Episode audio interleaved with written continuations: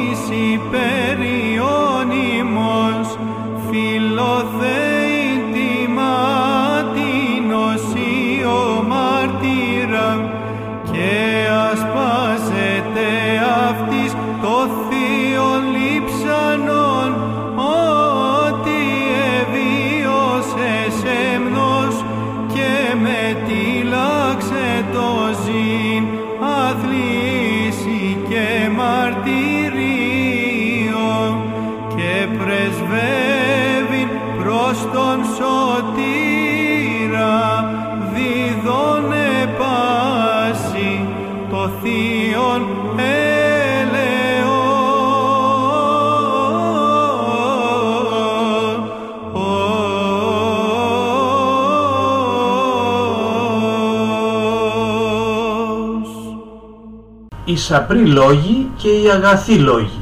Η γλώσσα είναι μικρό μέλος στο ανθρώπινο σώμα, πολύτιμο και ευεργετικό. Είναι το κύριο όργανο της γεύσεως και το κύριο όργανο της ομιλίας. Όταν κατευθύνεται σωστά από τον ηγεμόνα νου, επιτελεί σπουδαιότατο έργο.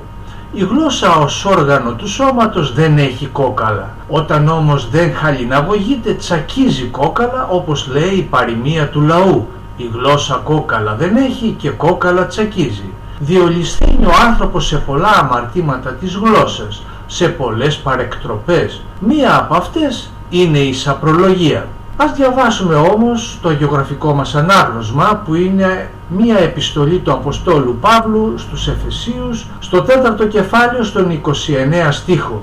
Πας λόγος απρόσεκτου στόματος ημών μη εκπορευέστο, αλλή της αγαθός προς οικοδομήν της χρίας ή να δοχάριν της ακούουση.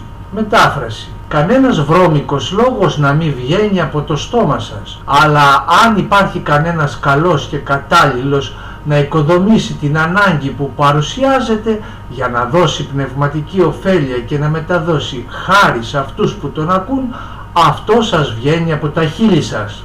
Διαβάζοντας τώρα το άρθρο του περιοδικού Ο Σωτήρ «Οι Σαπροί Λόγοι» του τεύχους 2230 της 1ης Νοεμβρίου 2020 στις σελίδες 451 με 452 απαντάει πρώτον στο ερώτημα ποιοι είναι οι Σαπροί Λόγοι; Είναι οι εσχρολογίες, οι χιδεολογίες, οι βομολογίες, οι λιδωρίες, οι συκοφαντίες, οι ψευδολογίες, οι βλασφημίες και τα τούτης παρόμοια ερμηνεύει αρχαίος ερμηνευτής. Στα εσχρόλογα μπορούμε να εντάξουμε και τα απρεπή αστεία και ανέκδοτα. Επίσης μπορούμε να εντάξουμε τις ιεροκατηγορίες και τον εμπεγμό των ιερών μυστηρίων που τον τελευταίο καιρό παίρνουν και δίνουν. Ακόμη τις ηρωνίες προς τις νέες που ντύνονται σεμνά, αλλά και προς τις καλλίτεκνες μητέρες που ανατρέφουν τα παιδιά τους εν παιδεία και νουθεσία Κυρίου. Οι σαπροί λόγοι φανερώνουν υποβαθμισμένη κοινωνία ανθρώπων. Δυστυχώς την αποστατημένη από το θέλημα του Θεού κοινωνία μας τα βρώμικα λόγια περίσεψαν. Παραδείγματα, όταν μπαίνουν στα αστικά πολλοί νέοι μαζί, θορυβούν και συναγωνίζονται ποιος θα πει τα εσχρότερα και τα σαχλότερα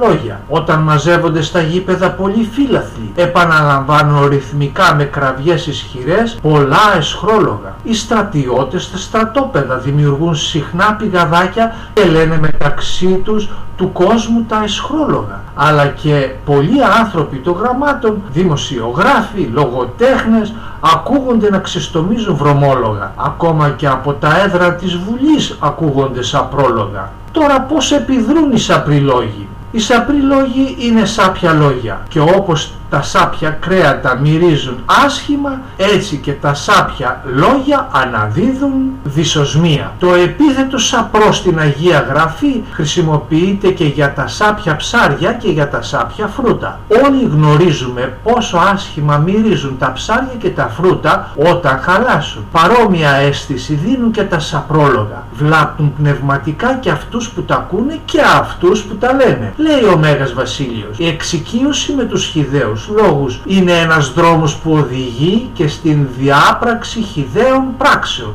Ο Μέγας Φώτιος προσθέτει να μην λες ούτε και να ακούς εσχρολογίες γιατί αυτά που ακούει κανείς ευχάριστα αυτά δεν τρέπεται και να τα λέει και σίγουρα αυτά δεν θα ντραπεί και να τα πράξει. Αυτό είναι απόλυτα αποδεδειγμένο. Γενικά φύλαξε τη γλώσσα σου από ολιστήματα γιατί πολλές φορές ένα μικρό γλωσσικό σφάλμα έφερε μεγάλη ζημιά και έφερε τους ανθρώπους στον έσκατο κίνδυνο να χάσουν τη ζωή τους. Και ο Μέγας Αθανάσιος συμπληρώνει όπως ακριβώς όταν ένα μαχαίρι είναι ακονισμένο σκοτώνει με πολύ ευκολία έτσι και η γλώσσα όταν είναι διεφθαρμένη σκοτώνει με τις διάφορες κατακρίσεις και κατηγορίες. Πόσο πολύ κατεβάζουν το επίπεδο αυτοί που πιπιλίζουν στο στόμα τους εσχρόλογα. Ο Ιερός Χρυσόστομος ονομάζει τον εσχρολόγο καταγέλαστον και αναφωνεί τι ευτελέστερον ανδρός εσχρολόγου, τι ατιμότερο, εννοείται ότι τα ίδια ισχύουν όχι μόνο για τους άνδρες,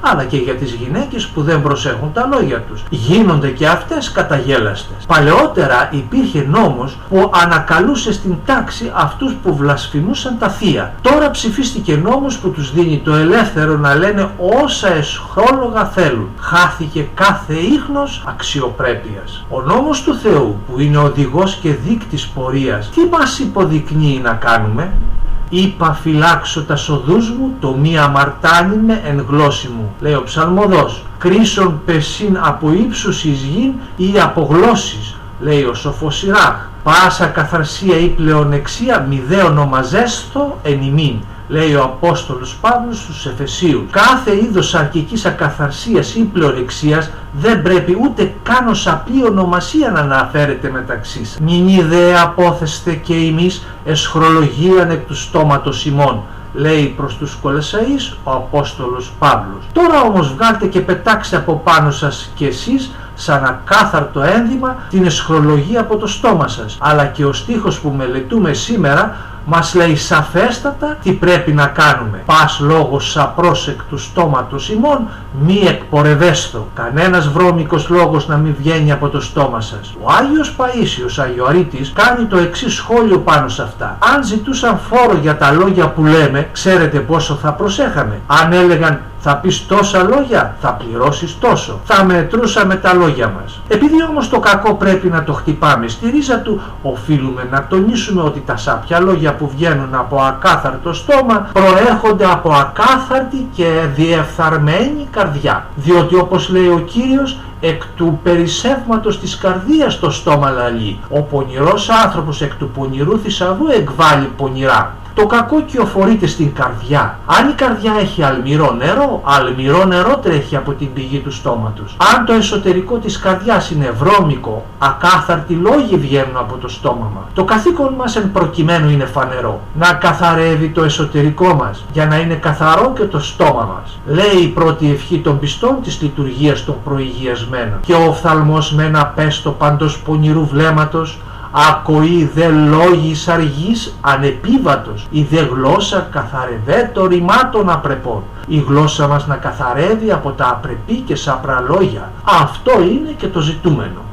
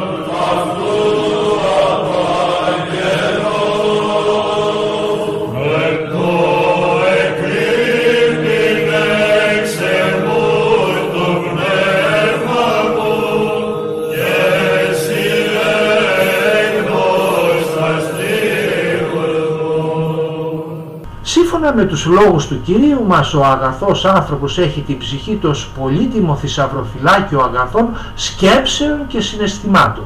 Ο Μέγας Βασίλειος σημειώνει «Ο λόγος βγαίνει από το περίσσευμα της καρδιάς, διότι η καρδιά μοιάζει με πηγή, ο δε λόγος με ριάκι που τρέχει από την πηγή αυτήν». Αν έχει ο άνθρωπος καθαρό εσωτερικό κόσμο, τότε τα λόγια που βγαίνουν από το στόμα του μοσχοβολούν ευπρέπεια και ανωταρότητα, διότι από το περίσσευμα της καρδιάς το στόμα λαλεί. Λέει εκείνα από τα οποία είναι γεμάτη η ψυχή και ξεχυλίζουν από αυτήν και αυτό είναι το άριστο.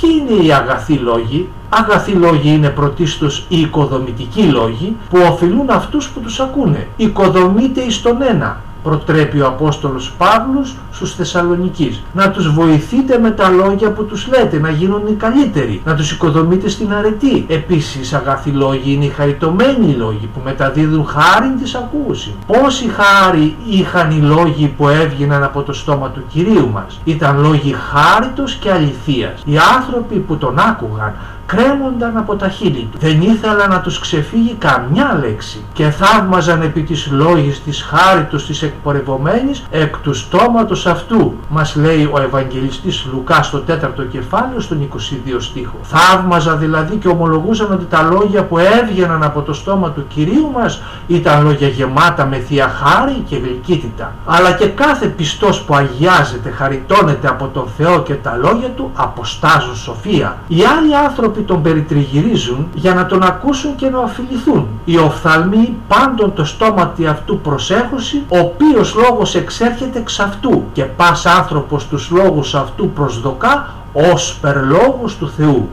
Δεν θέλουν να χάσουν ούτε μια λέξη του, διότι οι λόγοι του είναι ειδείς, δηλαδή ευχάριστοι, γλυκοί στην ακοή τους, μας λέει ο Ισαάκ ο Σύρος.